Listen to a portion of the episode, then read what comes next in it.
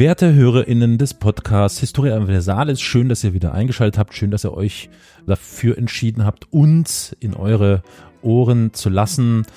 Wir sind heute zu viert versammelt, um das äh, historische Feuer, das jeden Sonntag brennt. Und wir schauen hinein und erzählen uns Geschichten.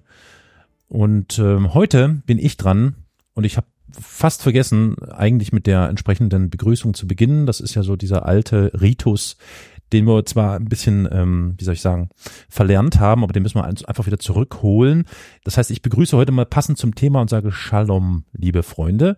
Das sind der Florian, der Elias, Hallo. Shalomchen und Victoria. Guckucks. Ah ja, Victoria ist heute etwas, etwas still wegen äh, aus Gründen. Und ähm, Olli ist leider heute nicht anwesend. Und aus dann, Gründen. Auch aus Gründen, wird dann aber sicher in den nächsten Folgen wieder zu uns stoßen.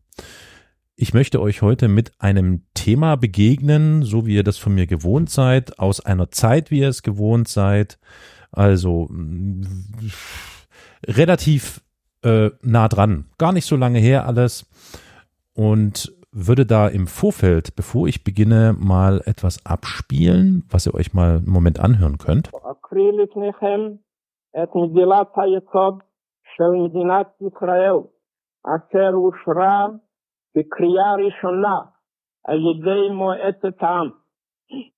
בארץ ישראל קם העם היהודי, בה עוצבה דמותו הרוחנית, הדתית והמדינית, בה חי חיי קוממיות ממלכתית. בה יצר נכסי תרבות לאומיים וכלל אנושיים. והוריש Könnt ihr ungefähr erahnen, was das sein könnte, wer das sein könnte? Das ist bestimmt der König von Indonesien. Der König von Indonesien sagst du, okay, gibt es noch jemanden, Ja. der mehr bietet? König von Mallorca. äh, ich habe Israel verstanden. Ah ja, genau, stimmt. Israel, gut zugehört, Ja, Victoria. sa- sagt er manchmal, ja, ja. Genau, Also irgendwas mit Israel. genau, irgendwas mit Israel. Also das, was wir jetzt hier im Hintergrund hören und vorher etwas lauter, das ist die Stimme von David Ben Gurion. Ich denke, das ist, äh, dieser Name ist jedem ein Begriff. Ähm, Das ist ähm, sozusagen der erste Staatschef des Staates Israel, wie er am 14. Mai 1948 in einer Unabhängigkeitserklärung, Zitat, Kraft des natürlichen und historischen Rechts des jüdischen Volkes und aufgrund des Beschlusses der UNO-Vollversammlung die Errichtung des Staates Israel proklamierte. Wir kennen so grob, glaube ich, die Abläufe, was dann passierte. Eine Viertelstunde später wurde der neue Staat von den USA anerkannt, einen Tag später durch die Sowjetunion und andere Länder, ebenso durch die Tschechoslowakei. Die damalige Tschechoslowakei wird in den nächsten Folgen dieser Reihe eine interessante Rolle einnehmen. Huch, au, äh, Reihe, genau. Also hiermit Willst du das Gegenstück liefern zu einer Folge, die wir haben, die, um, die umstritten ist? ist äh, was? Was? Welche? Was ist denn umstritten? Bei uns ist doch nichts Ich umstritten. weiß nicht. Nein. Ja, keine Ahnung. Nee, sag mal, was meinst du jetzt? Das, ich habe äh, Die sind doch stets völlig unkontrovers.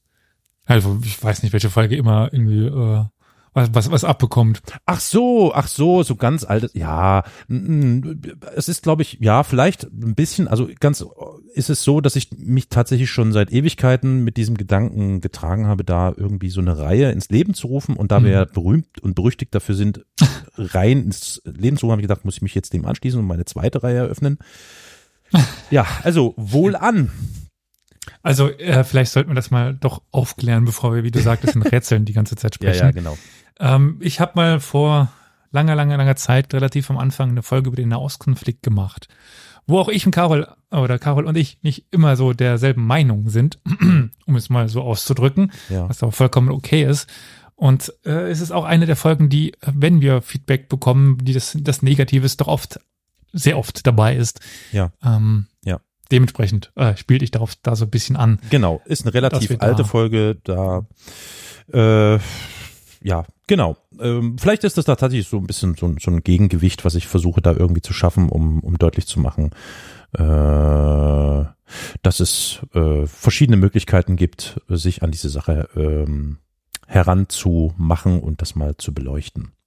Also ich habe damit tatsächlich vor, den HörerInnen in dieser Reihe Begebenheiten und Geschichten aus Israel näher zu bringen oder aus Palästina, die geprägt sind von, von Hoffnungen und von Kämpfen und natürlich auch, die dazu führen, zu diesen Entwicklungen, wie wir sie heute erleben. Aber kehren wir mal zurück zu diesem Tag, den wir vorhin gehört haben, nämlich den 14. Mai 1948, an dem die jüdische Heimstatt ins Leben gerufen wurde. Denn noch äh, sechs Wochen vor der Gründung Israels, an jedem Freitag, schien die Re Realität eines jüdischen Staates so fern zu sein, ja, wie beim ersten Zionistenkongress im Jahre 1897 oder so. Warum? Naja. Äh, Also doch, ähm, Beim Es ersten ist- Zionistenkongress hatten sie noch keine Zusage vom britischen und französischen Staat für einen eigenen Staat. Also ich würde mal behaupten, zumindest dadurch sind sie schon mal in Mühe näher gekommen. ja, ja, wir gehen darauf mal ein bisschen ein. Wir schauen uns das mal an und beleuchten das mal. Eben das ist, glaube ich, der Punkt, warum und welche Hürden sich so im Laufe der Jahrzehnte auftaten. Das möchte ich gern äh, sozusagen in regelmäßiger Unregelmäßigkeit hier wiedergeben und erzählen. Und beginnen möchte ich heute sozusagen in Folge 1 dieser Reihe mit einem unbedingt erwähnenswerten Ereignis, das bis heute von enormer Bedeutung und Symbolkraft ist. Ich möchte euch die Geschichte eines Flüchtlingsschiffs näher bringen. Der Exodus. Hm. Also treue Hörerinnen könnten jetzt eventuell ein Déjà-vu haben, denn eine, es ist zumindest anfangs ähnliche Geschichte habe ich schon mal vor einigen Jahren, das ist ja, jetzt sind ja inzwischen wirklich Jahre, hier im Podcast erzählt. Das war die Folge 20 und da ging es, das war mit dem Titel Irrfahrt nach Kuba um ein anderes Flüchtlingsschiff.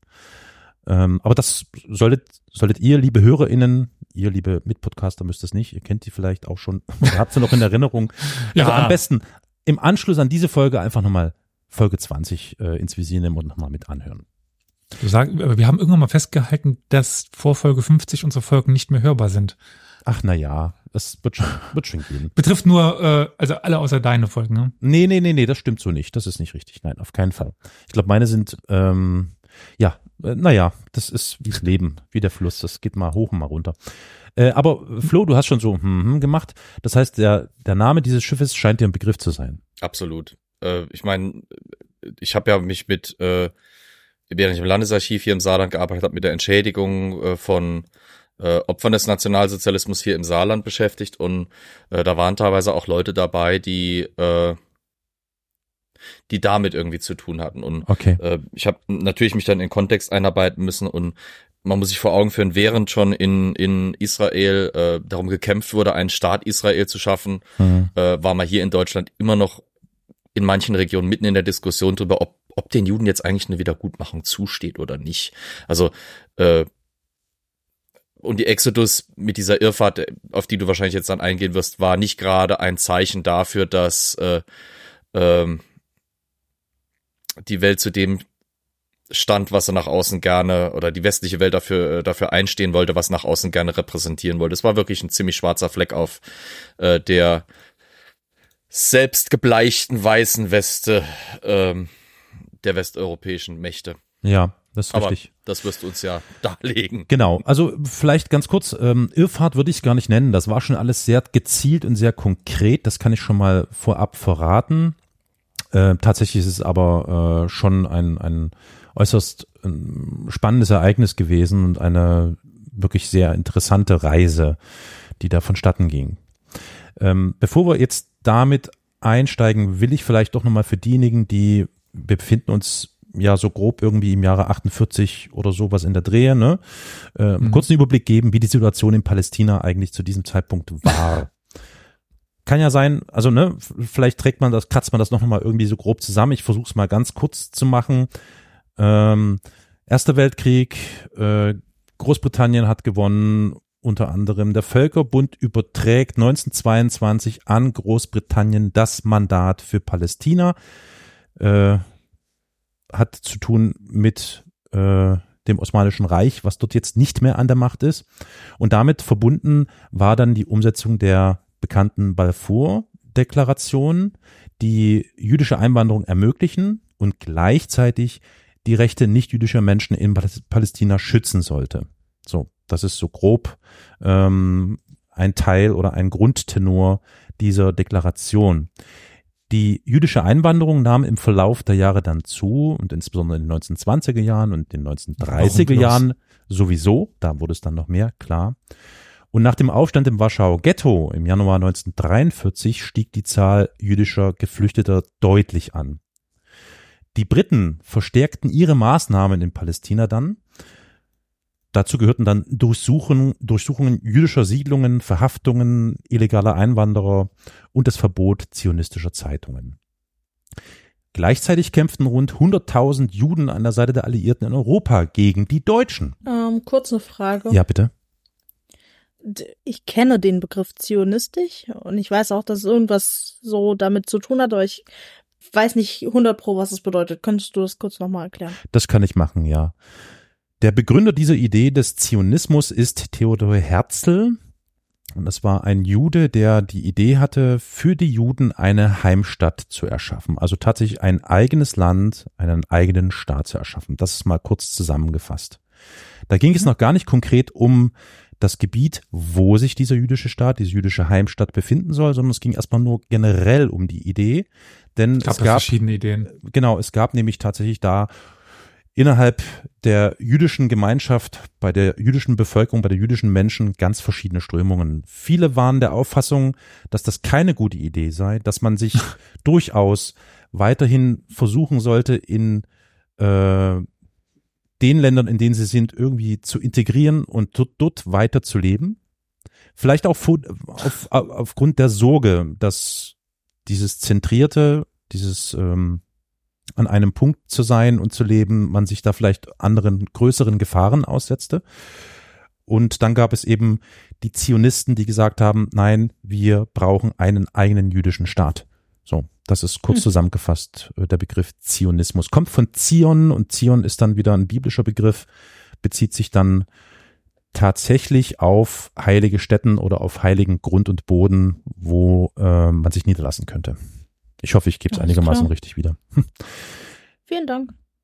Ich weiß nicht, Ja. äh, erwähnst du das noch, die Hm. Zusage gegenüber dem zionistischen Kongress, Weltkongress? Das ist jetzt hier nicht äh, wichtig. Also in- nicht in dem Zusammenhang. Am Ende werde ich noch ein paar interessante Informationen mit an die Hand geben. Vielleicht fließt das Hm. dort mit ein, was du Ja, auf dem Herzen hast, denke ich mal. ich finde das schon wichtig, dass die britische Regierung dem zionistischen Weltkongress zugesagt hat, dass es einen israelischen Staat geben soll in Israel, also in Palästina. Hm. Äh, das ist schon, denke ich, für das Verständnis des Ganzen äh, irgendwie wichtig, dass die das sich nicht irgendwie überlegt haben und dann Nägel mit Köpfen ge- gemacht haben, sondern dass sie eigentlich trotzdem, dass es die Durchsuchung und so weiter gab, wie du angesprochen hast, Ja. äh, eigentlich die Zusage mal gab. Die zwar mehr oder weniger lose war, aber sie In die hohle. Hand. So ist es, genau. Ja, Das ist der Punkt, ja.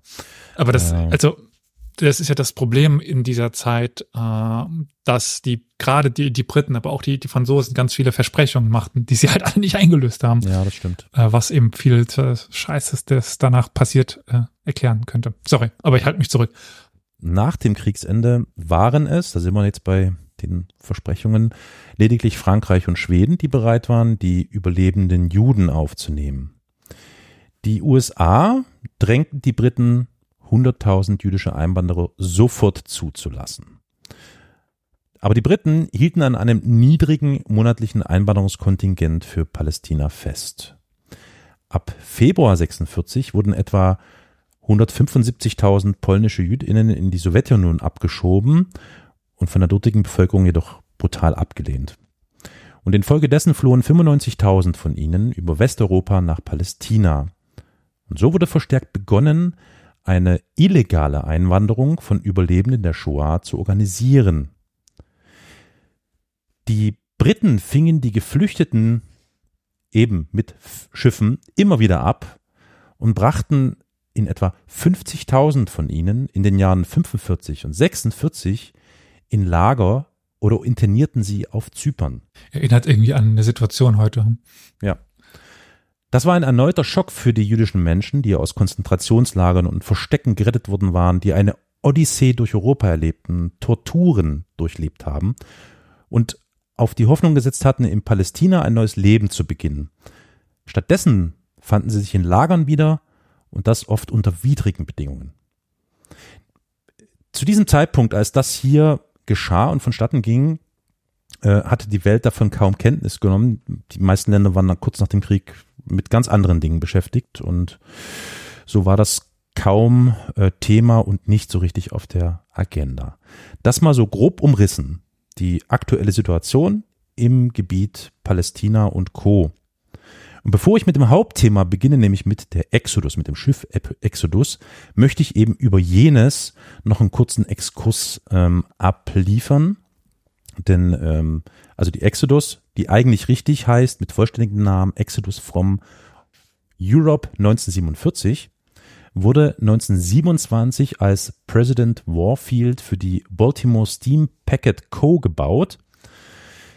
Das ähm, Schiff wurde als Vergnügungsdampfer bis 1940 entlang der Ostküste der USA äh, genutzt und da fuhr es immer hin und her. Das Schiff bot nach Erbauung Platz für etwa 400 Passagiere und verfügte über 200 Kabinen, luxuriöse Tanzsäle und Bars. Dann kam der Zweite Weltkrieg und die President Warfield äh, wurde 1942 in den Kriegsdienst gestellt und als Truppentransportgefährt mit vier Decks äh, verwendet. Wurde, glaube ich, auch noch 1944 bei der Landung in der Normandie mit eingesetzt und wurde dann später aufgrund starker Beschädigung etc. 45 ausgemustert und lag dann seither in Baltimore vor Anker und dümpelte vor sich hin. Tut mir leid, dass ich dich wieder unterbrechen muss, aber du siehst ja nicht, was ich sehe. Mhm. Flo ist die ganze Zeit am Rumwandern. Was suchst ja, du denn? Daran, ich hab's gefunden. Äh, das da. äh, ich habe das Buch von Herzl, nämlich. Ah ja. Mhm. Der Judenstaat. Und äh, es ist, es ist schon spannend. Ähm, ich weiß nicht, von wann diese Version ist. Ich schätze mal aus den 60er, 70ern. Ist aus der Manesse-Reihe. Könnte auch älter sein, ich weiß es nicht. Dachbodenfund. Es ist schon eine spannende Sache, weil, ähm, wenn ich mich richtig erinnere, auch wieder aus der Zeit im Landesarchiv gab es einige, die ähm, diesen zionistischen Ruf auch gefolgt sind, schon bevor die Nazis wirklich losgelegt haben. Richtig. Schon teilweise in den 20ern gab es da erste äh, Ambitionen von Leuten, das zu machen. Also gerade auch, weil du vorhin gesagt hattest zu Elias, warum wohl? nicht unbedingt zwingenderweise aus den Gedanken, die wir äh, erstmal jetzt so auch als Deutsche im Kopf haben, weil, wie gesagt, diese zionistische Bewegung dieser Rücksiedlung nach, nach Israel ist älter. Ja. Ähm, und, und war schon früher ein Thema. Also es gab äh, dann richtige äh, zionistische Zirkel, die teilweise auch in den jüdischen Gemeinden umstritten waren. Mhm. Ähm, es, es gab durchaus, äh, wie, wie gesagt, ich habe da durch die Akten Einblick gehabt, es gab da durchaus auch Anfeindungen innerhalb der jüdischen Gemeinden, mhm. weil ähm, es natürlich Juden gab, die dort, wo sie gelebt haben, nationalistisch, patriotisch irgendwie durchgeformt waren auch, mhm. ähm, die eben diesen neuen Staat oder den Staat, der jetzt ihre Heimat eben war, nicht verlassen wollten, egal für was für eine abstruse oder hochfliegende Idee, ähm, und die das tatsächlich schon als, als, als problematisch gesehen haben, dass da insbesondere ja viele junge äh, Juden dieser Bewegung gefolgt sind. Also soweit ich das nachvollziehen kann, waren es vor allem eben jüdische, jüngere jüdische äh, Gemeindemitglieder, die diesem Ruf gefolgt sind, die halt eben da eine Chance, äh, auch mit dem Idealismus natürlich sich äh, altersbedingt vielleicht ein bisschen mehr identifizieren konnten, die da abgewandert sind. Es gab da teilweise jüdische Gemeinden, die Angst davor hatten, dass durch diese zionistische Bewegung ihre Heimatgemeinden in Deutschland, Polen, Frankreich, wo auch immer, ähm, eingehen könnten, weil die Jungen abwandern. Aber Herzl hat halt wirklich da äh, mit dem Buch äh, ein, sehr spannendes Manifest hinterlassen. Das natürlich von Propagandisten missbraucht wurde bis zum geht nicht mehr, aber das brauchen wir, glaube ich, nicht ja, großartig zu erklären. Mhm. Ähm, insbesondere weil da von einer äh, Society of Jews und äh, mhm. der, wie heißt Jewish Company, ist es, glaube ich, ne, Society of Jews in Judenstadt und ah, die Jewish Company, weil da so eine Rede ist, hat man das auch quasi einfach nur die Schlag, die, diese, diese, diese Überschrift des Kapitels genommen, hat da dann die ab, ab, abstrusesten Verschwörungstheorien draus gebastelt, dass das jetzt eben quasi äh, auch Teil dieser zionistischen Weltverschwörung sei, dieser jüdischen Kabale, die die Welt ins Unglück stürzen und so ein Zeug. Also es ist, wenn ihr könnt, äh, liebe Zuhörer und Zuhörer, solche Sachen wie dieses, ähm, das, dieses, äh, der Judenstaat, äh, kriegt man im Antiquariat für kleines Geld. Es ist ein relativ dünnes Buch, hat glaube ich gerade mal 118 Seiten um den Dreh rum. Äh, unheimlich spannendes Zeitdokument. Ja. Also empfehle ich wirklich sehr, mal zum Lesen. Was ich noch im Kopf hatte, waren natürlich auch die Massaker und die Ausgrenzung in Osteuropa, Ja, ja. äh, Absolut, die ja. ich jetzt eher tatsächlich meinte, dass es da Auswanderung ja. gab. Äh, aber äh, wir sind jetzt mittlerweile weiter. Also sorry, äh, Carol, dass ich dich unterbrochen habe. Ich fand es Kein einfach Problem. nur interessant, dass Flo die ganze Zeit da in seinem Büro rumgelaufen ist. Ja, ich hab, ich wollte wissen, wo ich das verdammte Buch hab und ich hab, äh, ich hab's tatsächlich fast schon zynischerweise zu den Sachen über den Zweiten Weltkrieg gestellt, Hm. weil es halt irgendwie, als ich es einsortiert habe, scheinbar Sinn gemacht hat, das dahin zu machen. Deswegen war ich jetzt aus dem Bild verschwunden, weil ich unter ne, meiner normalen Sachliteratur allgemeine internationale Themen geguckt habe, aber es steckte zwischen, ich glaube, dem Buch von Guderian und äh, irgend so zwei Bücher noch, äh, äh, ich glaube, ja, in der Nähe von, von, von dem, von dem Buch über, über Göring. Aber was soll's. Okay, weiter geht's. Dann müssen wir jetzt wieder vorspulen, weil wir waren ja jetzt beim Zionistenkongress oder in dieser Zeit 1890 und Co. Blablabla, Wir gehen vor, sind im Jahr 1945 und sind bei der President Warfield, die ausgemustert im Hafen von Baltimore liegt. Exkurs Ende, was das Schiff erstmal so angeht, so grob die Eckdaten. Nicht ohne Grund wurde der Mossad Le Aliyah Bet auf das Schiff aufmerksam. Jener übrigens nicht zu verwechseln mit dem Mossad, dem israelischen Geheimdienst, den wir aus Büchern und Filmen und so kennen. Der Mossad La Aliyah Bet, kurz Hamossad, heißt übersetzt Institution für Einwanderung. Und der, abgekürzt Hamossad, war eine Art, naja, Initiative der Jewish Agency zur Förderung eben jener vorhin erwähnten illegalen Einwanderung nach Palästina. Das Schiff President Warfield war deswegen für den Hamossad interessant, weil es einen Tiefgang von nur 2,40 Meter hatte. Was es ermöglichte, näher an die Küste Palästinas heranzufahren als jedes britische Kriegsschiff, was da unterwegs war. Jetzt, genau, das, da dachte ich mir gerade, wir müssen ja Hafen, äh, weil Anlanden ist ja gar nicht so simpel, wie man immer denkt, weil das können wir, weil wir Tiefseehafen und so weiter haben, aber das ist ja eben nicht gang und gäbe. Ich weiß, dass am Ende des Mittelalters ganz viele der Häfen in Palästina zerstört worden sind durch die Mamluken. Ähm, na, aber es gab wahrscheinlich trotzdem mittlerweile wieder ein paar Häfen. Ich bin nicht so bewandert in der Neuzeit in Palästina. Wahrscheinlich Tel Aviv. natürlich. Ähm, Ja. gab schon paar Häfen. Genau, das ist der Tiefseehafen jetzt aktuell und war auch damals zu der Zeit schon befahrbar mit äh, tiefem muss ja. Gerät. Ja. Ja. Ja. Aber wahrscheinlich wollten sie dann doch eher den. Natürlich, sie wollten den illegalen. Weg, genau, Hm. den Schleichweg wählen. Und da bietet es sich natürlich an, wenn du ein Schiff findest, was äh, nicht so einen großen, was, großer Tiefgang, hohen Tiefgang, tiefer Tiefgang, ja, ihr wisst, was ich meine.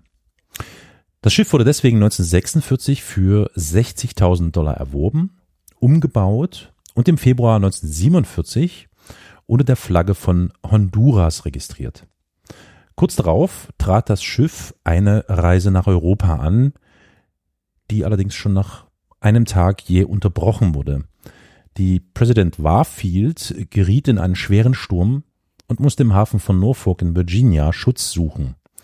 Das war so nicht geplant und das war vor allem sehr ungünstig, denn aufgrund dessen gelangte das Schiff, ist ja nun kein kleines Schiff, ne, schon ein ordentlicher Dampfer, äh, und seine Mission ins Blickfeld der Öffentlichkeit und damit äh, auch in den Blick des britischen Geheimdienstes, dem natürlich relativ schnell klar war, was es mit dem Schiff auf sich hatte.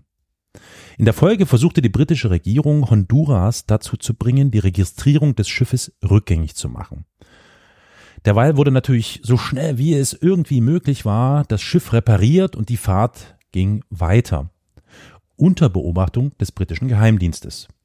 Über Portsboro, New Jersey, Philadelphia, Ponta Delgada und Gibraltar erreichte das Schiff dann schließlich Marseille am 10. April 1947. Und dort war der britische Geheimdienst äh, so präsent, dass befürchtet wurde, die President Warfield könnte nicht auslaufen. Daher wurde sie zunächst nach Portebouc, heißt es so? Wurde es so ausgesprochen? Ich glaube Portebouc. Portebouc und dann ins italienische Porto Venere verlegt, um letzte Umbauten für eine Passagieranzahl jenseits der ursprünglich 400 durchzuführen. Nach weiteren sieben Wochen war es dann auch soweit. 5000 Geflüchtete sollte das neue Schiff beherbergen. Das sind dann doch zwei, drei mehr als die Das 400. sind um einige mehr, ja. Also diese Zahl ist recht gut erahnen. Die haben wirklich jeden Zentimeter bis aufs letzte genutzt. Nur so als Beispiel, damit man so ungefähr eine Vorstellung hat. Die Kojen maßen nur 45 Zentimeter in der Breite und 60 Zentimeter in der Höhe. Ich erinnere mich da an einen sowjetischen Nachtzug, in dem ich äh, quasi zwei Betten hintereinander brauchte. Also Was bist du aber auch so groß? äh, bin doch ganz froh, dass ich äh, nicht in der Situation bin. Auch in Italien blieb die President Barfield natürlich unter Beobachtung des britischen Geheimdienstes. Und währenddessen gelangte auch ein neuer Kommandant aufs Schiff, das war Jossi Harel. Ein italienisches Kanonenboot patrouillierte vor dem Hafen und verhinderte somit das Auslaufen. Aber am 11. Juni 1947 gelang es dem Kapitän Jizak Aranovic, die President Warfield aus dem Hafen zu steuern und wieder Kurs auf Frankreich zu nehmen. Das italienische Kanonenboot verfolgte das Schiff, blieb jedoch neutral. Im Port de Bouc wurde das Schiff auf Seetauglichkeit geprüft und erhielt schlussendlich dann das erforderliche Zertifikat dafür. Dann, am 9. Juli, erreichte die President Barfield den Hafen von Set. Ist es Set? Sad. Wird ich so weiß, welcher Hafen das ausgesprochen? ist. Das ist ja auch äh, heutzutage noch einer der größten. In, in der Nähe von, von, Montpellier äh, ist ja auch ein großer Militärhafen aktuell äh, für die französische Mittelmeerflotte. Mhm. Die, die liegt da, glaube ich. Aber ob man es jetzt Z oder Gut. CT ausspricht, Wir sprechen es aus, wie immer. ich weiß Ja. nicht mehr, welche Accents Auf drauf dem sind. ersten E ist, ist Sette. Das ist das Z. Sette. In der Nacht des 9. und 10. Juli 1947 wurden 4515 Jüdinnen meist aus den Sammellagern rund um Marseille mit rund 170 Lastwagen an Bord des Schiffes gebracht. Darunter befanden sich etwa 900 Kinder, hauptsächlich Waisen. David Schatkiewicz, der gemeinsam mit seiner Frau Mali Passagier der Exodus werden sollte, beschrieb den Ablauf in seinem Tagebuch. Ich zitiere daraus mal. 2. Juli. Wir verließen Deutschland um Mitternacht und fuhren mit mehreren Autos zur französischen Grenze. In Mühlhausen in Frankreich wurden wir mit Brot, Kaffee und Obst versorgt. Um vier morgens fuhren wir mit dem Zug weiter. 6. Juli am Bahnhof Marseille holten uns Mitglieder der jüdischen Organisation Palmach, das war ein äh, militärisches Trainingscamp oder Trainingsorganisation für Jugendliche, mit Lastwagen ab und brachten uns in den Kibbutz Beit Meir bei Marseille. Die Frauen konnten die Nacht in den Häusern verbringen, die Männer schliefen im Freien. 7. Juli. Palmach-Mitglied Eliyahu versichert uns, dass wir bald nach Israel reisen würden. 9. Juli. Am Nachmittag wurden wir informiert, dass wir am Abend losfahren würden zum Hafen. Alle waren glücklich. 10. Juli. Um 11 Uhr kamen wir im Hafen von Sette an. Wir gingen an Bord eines Schiffes, das die Flagge von Honduras trug. Wir erhielten Visa für Kolumbien, die vom französischen Zoll akzeptiert wurden. 4500 Menschen gingen an Bord, darunter 900 Kinder. Zitat Ende. Aber die Uhr tickte. Denn der britische Außenminister traf ebenso in Paris ein, um Druck auf die französische Regierung auszuüben und das Schiff am Auslaufen zu hindern. Mit der Sorge, dass das Schiff blockiert werden könnte, wurde entschieden, am Morgen des 9. Juli abzulegen, egal ob eine Genehmigung vorlag oder nicht. Doch zum Glück erteilte ein französischer Offizier um 1 Uhr morgens die Erlaubnis zum Auslaufen. Ein Lotse sollte gegen 2 Uhr an Bord kommen, aber als um 3.30 Uhr immer noch niemand erschien, entschied Kapitän Jizak Aranovic auf eigene Faust abzulegen. Während der Fahrt vom Hafen durch die Kanäle zum Mittelmeer lief die President Warfield auf Grund. Es dauerte eine halbe Stunde, das Schiff wieder frei zu bekommen, doch danach reichte es ohne weitere Zwischenfälle zumindest schon mal die offene See. Aber dabei machst du extra Ja, nicht so Das, tiefgängig. Äh, ja, aber Ah. es zeigt, eine halbe Stunde ist eigentlich wenig, aber ich glaube in diesem Moment, oh je. Hm. Die President Barfield wurde ständig vom britischen Geheimdienst überwacht, klar, sagte ich ja schon, und das Risiko einer Konfrontation mit britischen Schiffen war allgegenwärtig. Denn die President Barfield wurde von vier britischen Zerstörern, angeführt durch die HMS Ajax, stets in Sichtweite verfolgt. Und die Bedingungen an Bord waren derweil natürlich katastrophal. Geschlafen wurde abwesend im Liegen, im Sitzen, im Stehen. Die sanitären Bedingungen waren entsetzlich. Es starben tatsächlich Menschen schon an Bord. Kapitän Aronovic steuerte mit dem Ziel, die Aufmerksamkeit vieler Schiffe und der Öffentlichkeit auf das eigene Schicksal zu lenken, die Präsident Warfield in vielbefahrene Gewässer vor Ägypten und dem Suezkanal. Aber auf dieser Route geriet das Schiff in Unwetter.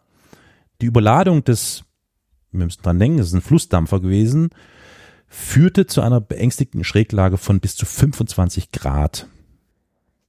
Ich versuche das gerade mit der Hand einigermaßen. Ah, das ist schon äh, nicht Ja. unerheblich, glaube ich. Mhm. Enorm. Also so ein Schiff, das 25 Nee, Grad schief ja. steht, da will ich nicht drauf. Die President Barfield fuhr so dann entlang der Sinai-Küste Richtung Gaza. Ein Plan des Kommandanten, sämtliche Lichter zu löschen und das Schiff in der Nacht zum Stoppen, um die britischen Zerstörer sozusagen vorbeiziehen zu lassen, wurde dann aber aus äh, Sicherheitsgründen nicht weiterverfolgt. Und ich meine, ich weiß, weiß ja jetzt nicht, wie lange ich jetzt schon rede, aber ihr fragt euch wahrscheinlich jetzt schon, warum ich das Schiff die ganze Zeit nicht Exodus nenne. Das hat damit zu tun, dass sie eben immer noch President Warfield hieß. Ich ging es davon aus, dass sie im Nachhinein so benannt worden ist. Nee, nee, nee, nee. Aber am 17. Juli 1947 ließ der Kapitän die honduranische Flagge einholen und ein weißes Tuch mit blauem Davidstern aufziehen. Die Fahne eben jenes Landes, das es zu diesem Zeitpunkt bekanntlich noch nicht gab. Passagiere und Besatzung sangen die Hatikwa, die spätere Nationalhymne des Landes Israel. Und an der Reling befestigt man nun ein Schild mit dem neuen Namen des Schiffes Exodus 1947 logischerweise in Anlehnung an die biblische Erzählung. Die feierliche Zeremonie wurde per Funk nach Palästina übertragen und zudem im Radio ausgestrahlt. Hier gibt's mal einen kleinen Ausschnitt aus dieser Zeremonie, äh, den ich gefunden habe. They made ready their banners and their true flag. The flag was hoisted before the world.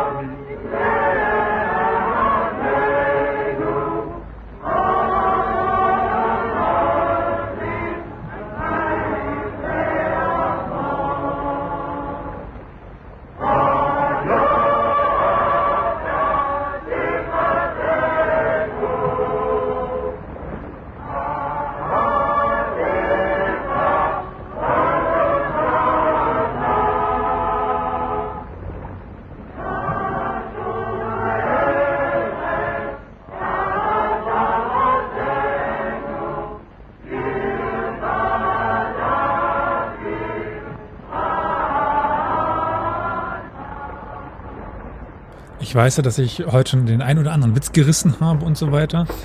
Äh, aber es ist so krass, sich das einfach vorzustellen, dass diese Menschen, je nachdem, Konzentrationslager überlebt haben, Verfolgung überlebt haben, also wirklich im, was im schlimmsten Fall eigentlich seit, also wenn sie noch aus Osteuropa ge geflohen sind, seit 10, 20, 30 Jahren nur Gewalt erlebt haben, nur Leid und sich jetzt irgendwie versuchen, irgendwas zu finden, wo sie einfach leben können und die ist da drauf sitzen und das da, Ja. wo sie hinwollen, so nah ist und irgendwie ist, also, Ja, allerdings, es ist das krass, sich vorzustellen. Du kannst ja eigentlich noch erweitern. Klar, die 20, 30 Jahre waren mit die drastischsten und schlimmsten, aber ich arbeite jetzt gerade für eine Hausarbeit an einem Pogrom im Jahr 1290. Das war keine neue Sache für die. Das, wenn man sich vorstellt, dass dieses Volk, diese, diese Gruppe über den Großteil der vergangenen, Letz der vergangenen, ja, fast, fast 2000, nee, fast 2000 Jahre seit der Zerstörung von Jerusalem und äh, im Prinzip permanent auf der Suche nach einer Heimat waren im Prinzip und, und uns ihnen nicht vergönnt wurde. Im Gegenteil, die Völker, die über Jahrhunderte hinweg, nicht erst seit 30 Jahren, über Jahrhunderte weg immer wieder ihnen unglaubliches Leid hin- zugefügt haben, ähm, haben ihnen auf Deutsch gesagt den Dreck nicht unter den Fingernägeln gegönnt. Nicht mal ein eigenes Stück Erde.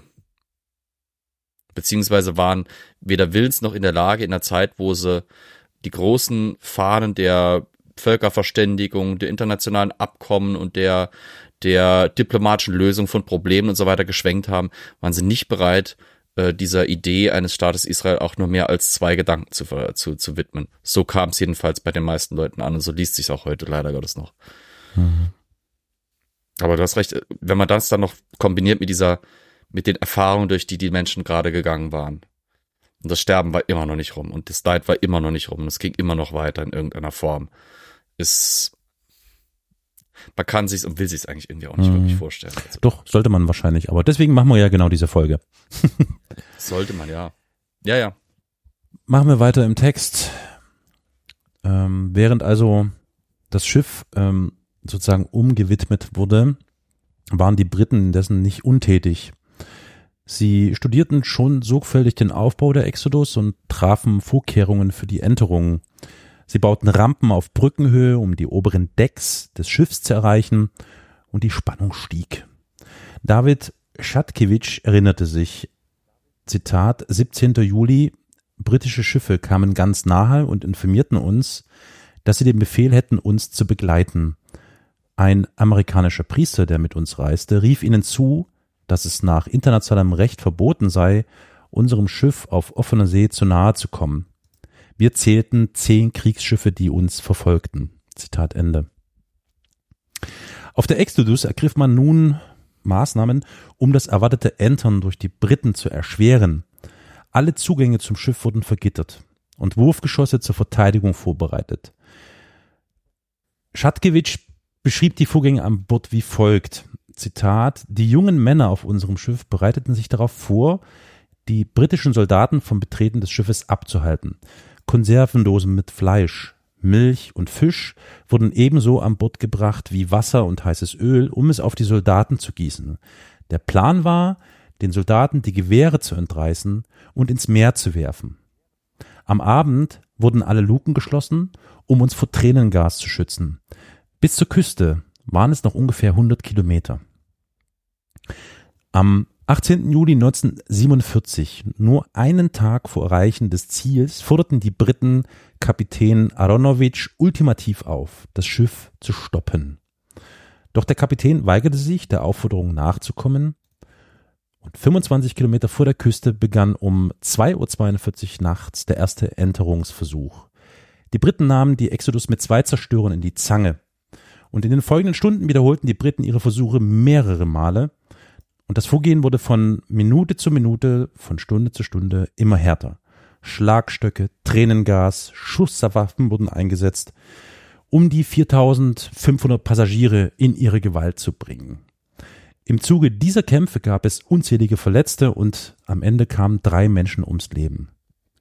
Um weiteres Blutvergießen zu verhindern, ordnete der Kapitän und der Kommandant die Einstellung des Widerstands an. Nach knapp vier Stunden endete der Übernahmekampf auf der Exodus, der die gesamte Zeit live übers Radio ins Mandatsgebiet übertragen wurde. Das Schiff erreichte sodann gegen 16 Uhr des Tages den Hafen von Haifa. Das Bild, was wir in Twitch sehen, ist ein Straßenzug in Haifa, wo britische Marinesoldaten patrouillieren, weil das auch immer wieder ein Hotspot war für terroristische Angriffe, für Anschläge, für Gewaltausbrüche und ähnliches. Daher dieses Bild aus Haifa. Am Hafen hatten sich indes bereits Tausende von Menschen versammelt. Klar, es wurde ja mittels Radioübertragung dahin gesendet. Darunter auch Mitglieder und der Vorsitzende der UNSCOP. Das steht für United Nations Special Committee on Palestine. Das war ein Sonderausschuss der Vereinten Nationen. Und während äh, die Exodus in den Hafen einlief, erklang wieder die Hymne äh, Hatikwa. Und ich würde sie jetzt mal äh, im Original abspielen, das Instrumental, weil das klingt ein bisschen äh, besser.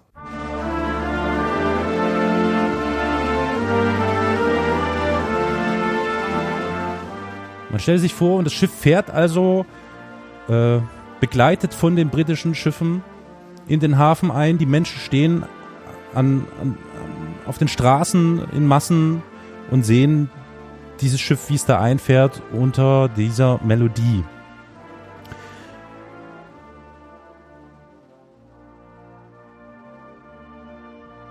David Schatkewitsch schrieb in sein Tagebuch, wir konnten die schöne Stadt sehen, doch es wurde uns nicht erlaubt, die Küsten des Heiligen Landes zu betreten. Mit gebrochenem Herz und ohne Möglichkeit etwas zu tun, blieben wir in Gefangenschaft. An Land sahen wir Menschen, die blaue und weiße Fahnen schwenkten, aber die Polizei hielt sie davon ab, sich dem Hafenbereich zu nähern.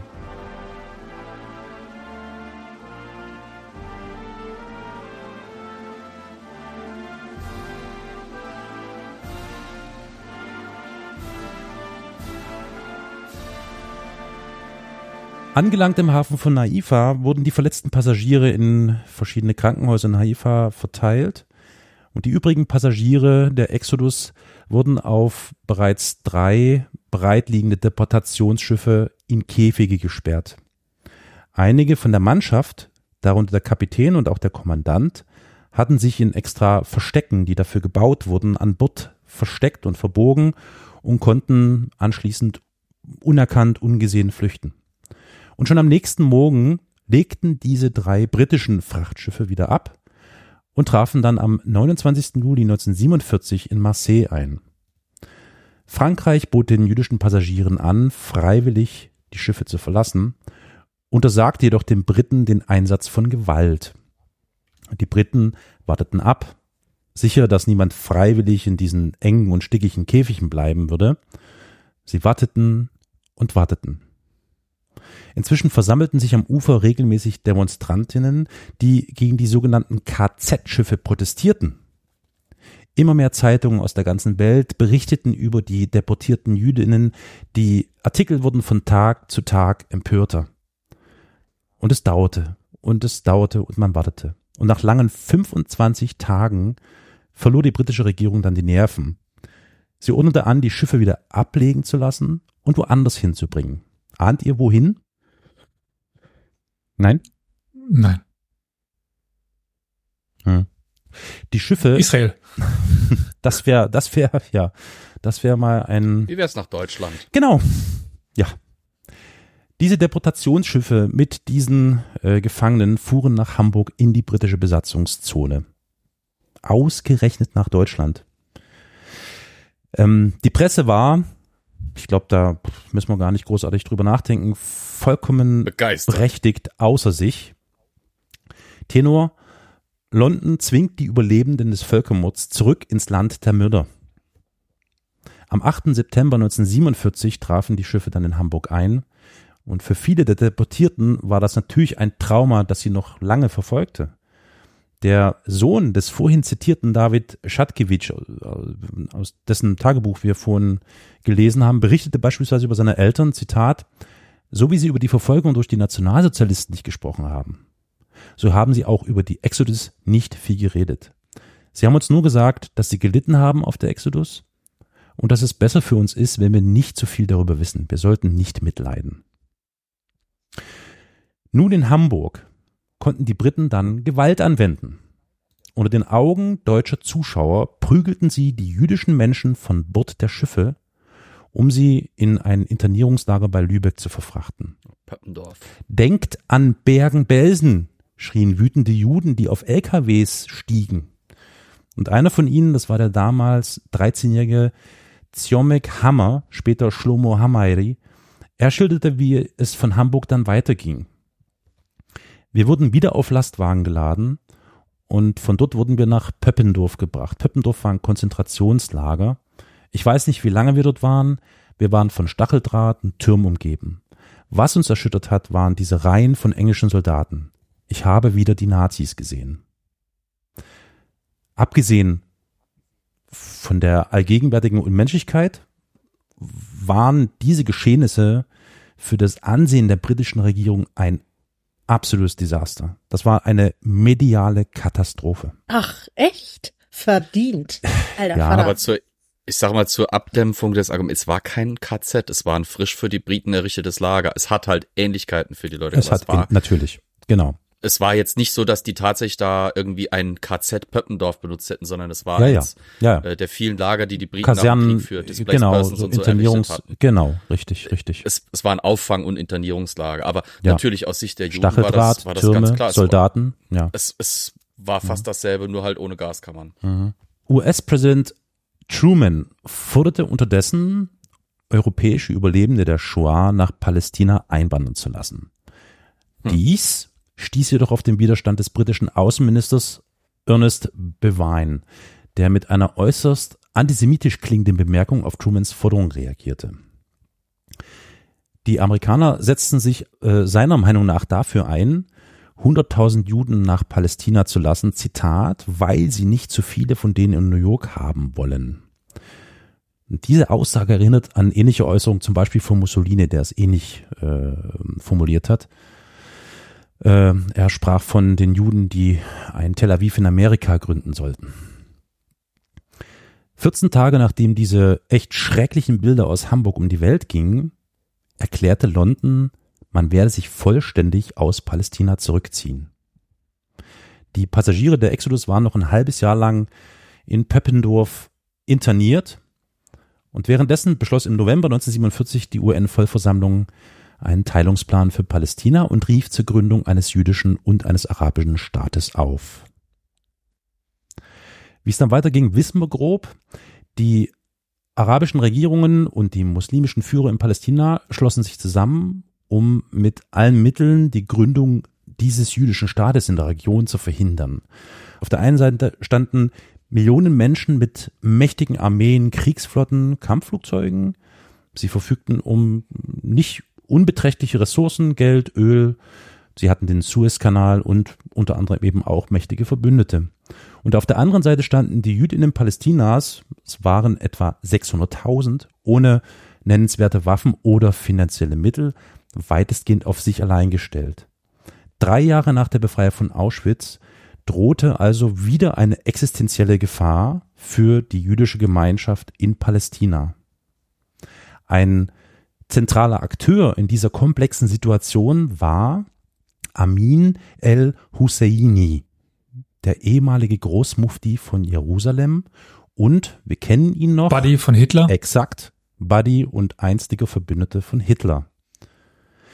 Nach El-Husseinis Flucht aus französischer Kriegsgefangenschaft landete er in Ägypten und übte nicht unerheblich Einfluss auf die politische Landschaft aus.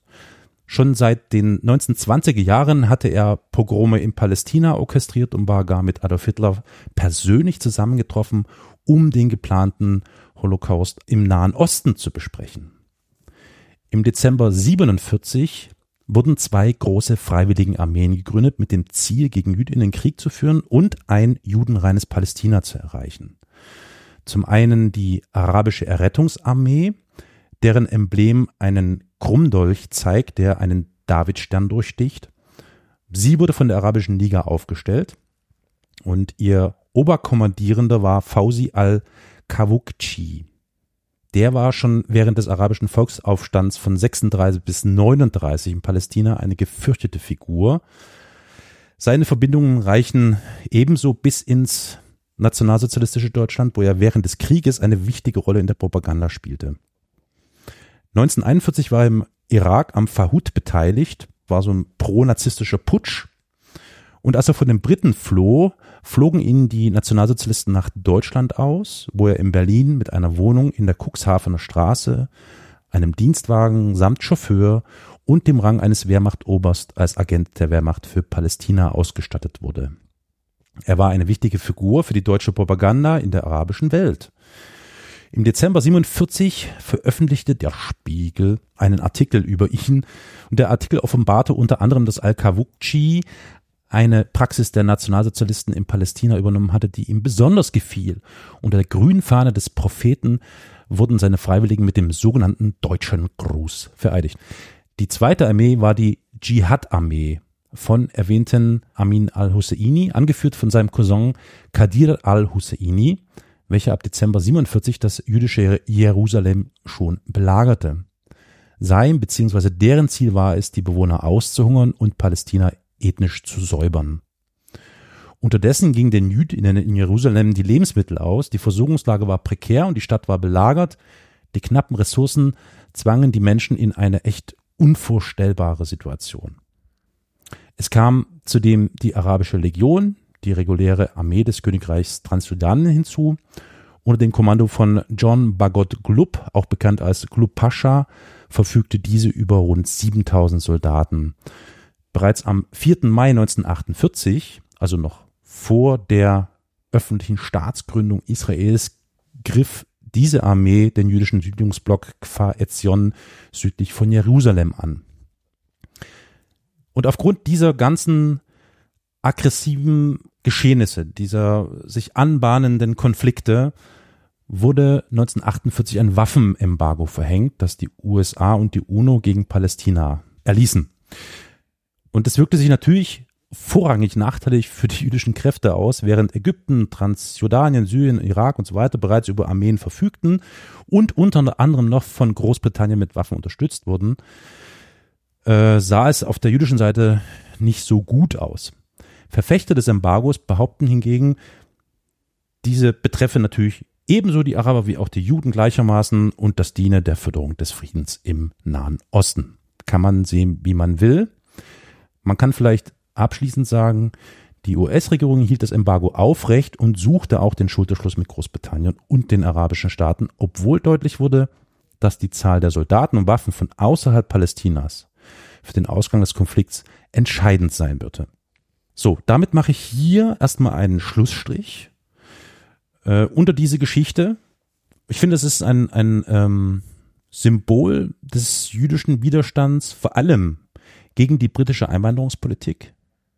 Im Bemühen, Juden nach Palästina zu bringen und die britische Überwachung zu umgehen, hätten sie im besten Falle über 4000 Menschen erfolgreich nach Palästina gebracht. Im schlimmsten Falle hätte es wirklich Märtyrer gegeben. Und dieser Konflikt war auch ein Kampf um die öffentliche Meinung, deswegen diese Radioübertragung und, und all das, was damit verbunden war, damit es in die Welt hinausgeht und öffentliche Meinung insbesondere in den USA und in Europa. Und die äh, Jerusalem Post schrieb einige Jahre später, nämlich 1957, die Juden verloren eine Schlacht, England aber verlor den Krieg. Inspiriert bin ich übrigens, äh, oder hat mich übrigens das, was wir gerade in äh, Israel sehen, also wo wir, also wer sich so ein bisschen mit der Nachrichtenlage da beschäftigt und sieht, dass Woche für Woche schon jetzt seit inzwischen einem Jahr hunderttausende Menschen auf die Straße gehen, um äh, gegen die derzeit rechte Regierung zu protestieren und deren geplante Justizreform. Absoluter Wahnsinn. Also das war so ein Ausgangspunkt für mich, wo ich gesagt habe, krass, ich mache hier einen Schlussstrich drunter. Das war erstmal Folge eins von noch weiteren vielen, die da kommen. Und es werden immer irgendwie kleine Geschichten sein, die ganz interessant sind, die vielleicht Schlaglichter auf Israel. Genau, noch nicht ganz so bekannt sind. Hm. Interessant. Auf jeden Fall spannend. Da hast du ja noch ein paar Flüchtlingsschiffe vor dir. Naja gut, ich werde jetzt äh, Exodus nicht war immer. ja nicht das einzige. nee, es waren unzählige, es waren unzählige, genau. Wobei die Exodus tatsächlich, die hat einen Status, Ja. das ist schon ein ganz anderer, ne? Das, Also das war das Schiff, ja. ja, ja, das war Ich erinnere mich noch an eins, äh, das war ein ehemaliges US-Landungsschiff, das sie auch quasi irgendwo aufgekauft haben. Äh, also klassisch, wie man so vom D-Day meint, äh, kennt, äh, hinten die Brücke, dann Oh Gott, ewig langes ja. Schiff, vorne dann so eine Klappe, die runterfahrbar war und damit Ja. sind die auch übers Mittelmeer geschippert, obwohl das Ding dafür gar nicht gebaut war. Mhm. Ich glaube, die die Exodus, ich meine, das haben wir jetzt natürlich nicht gemacht. Ich weiß nicht, ob du noch drauf eingehen willst in der nächsten Folge, aber was mit der Exodus passiert ist mit dem Schiff. Äh, nö, aber du kannst es gerne erzählen. Das habe ich auch gar nicht vor, darauf einzugehen. Ähm, man möchte ja meinen, dass aufgrund der Bedeutung auch die Exodus irgendwie erhalten geblieben wäre, ist sie leider nicht. Hm. Äh, unter mehr oder weniger ungeklärten Umständen ist die in den 50ern äh, in Brand geraten, wenn ich mich richtig, was, 55? Mhm. 55 meine ich, ist die in Brand geraten und ist ausgebrannt komplett und ist dann halt auch gesunken. Mhm. Ähm, das heißt, die gibt's einfach wirklich nicht mehr. Man hat versucht, die dann nochmal zu heben und so weiter, aber das hat, das hat nie ge wirklich geklappt. Ähm, ich glaube, von der Exodus gibt's jetzt Einzelstücke, die in Museen untergebracht sind, der Anker, äh, eine Schiffsglocke und so, das klassische Zeug halt. Ähm, aber dieses Landungsschiff, dessen Name ich nicht kenne, jetzt kann ich es googeln, ähm, das ist tatsächlich als Museumsschiff, als Stellvertreter für diese vielen Flüchtlingsschiffe ähm, aufge, aufgehoben worden erhalten geblieben. Ähm, also die Exodus äh, hat bis in die 50er hinein noch als eine Art Mahnmal, ein mehr oder weniger verkommenes Mahnmal, weil sie war zu dem Zeitpunkt, als sie abgefackelt ist, auch ziemlich abgewrackt, ähm, aber hat überlebt, bis sie dann eben in den 50ern auf ungeklärte Weise in Brand geraten ist. Mhm. Heute liegt sie in der Mündung, in einer Flussmündung und ist, glaube ich, ich habe noch vor einer Weile eine Doku oder, oder so ein Kurz, eine Kurzdoku drüber gesehen. Ich glaube, die ist inzwischen, das, das, der Standort des Wracks ist inzwischen in der Hafenanlage integriert. Also dieses Wrack gibt's wirklich gar nicht mehr. Obwohl es wirklich, wie du gesagt hast, so eins dieser, wenn nicht das äh, symbolische Flüchtlingsschiff dieser frühen Bemühungen um den Staat Israel war. Ja. Schon spannend. Wir hatten auch vorhin noch im Chat erwähnt, äh, die Ajax ist uns schon ein paar Mal begegnet. Ja, ja, Von der du stimmt. vorhin gesprochen hast. Mhm, Ja. Ähm, einmal war das eben die Ajax, die äh, wir in der äh, Rio de la Plata Folge haben, die gegen die Graf Spee gekämpft hatte. Ja. Äh, und einmal war es die Ajax, die bei der Versenkung der Bismarck mitgewirkt Da hat. wir aber nie eine Folge zu. Da hatten wir noch keine Folge dazu, aber bei der bei der Dings-Folge, bei der äh, Rio de la- Rio de la Plata-Folge hatten wir es. Also die Ajax hat sich äh, nach einer ruhmvollen Dienstzeit im Zweiten Weltkrieg ein unrühmliches, äh, einen, einen unrühmlichen Dienst hier tun müssen bei der Beschattung dieses äh, Flüchtlingsschiffes. Mhm. Also auf jeden Fall ein spannendes Thema. Ich bin gespannt, äh, was da noch kommt. Ich glaube, wir könnten mal noch ein paar andere Themen da äh, zur äh, jüdischen Geschichte wagen. Also ich arbeite ja, wie gesagt, gerade noch an dem Thema zum ein Judenpogrom im Mittelalter. Da werde ich was dazu sagen können. Irgendwann Mhm. mal demnächst werden wir mal noch was machen. Spannend. Dann ist das, glaube ich, Zeit, dir zuerst Danke zu sagen für das Ja. spannende Thema und dann dir das Wort zu übergeben, weil äh, du hast normalerweise immer das letzte Wort. Mm, Ja, stimmt. Der Hm. Klassiker. Liebe HörerInnen, unter Historia, äh, nein, Quatsch, nicht unter Historia Universalis. Ja, könnt ihr auch. historiauniversalis.fm, nein. Unter co-fi.com slash Historia Universalis könnt ihr uns jeden Monat einen Obolus in den Hut werfen. Äh, Das würde uns freuen. Es tun schon einige HörerInnen. Das sind in diesem Falle Matthias, Franziska, Roman, Charlotte, Anne und Sebastian. Seid bedankt für eure Unterstützung und natürlich auch an diejenigen, die uns einfach nur rege hören. Das ist wunderbar und gerne auch rege kommentieren.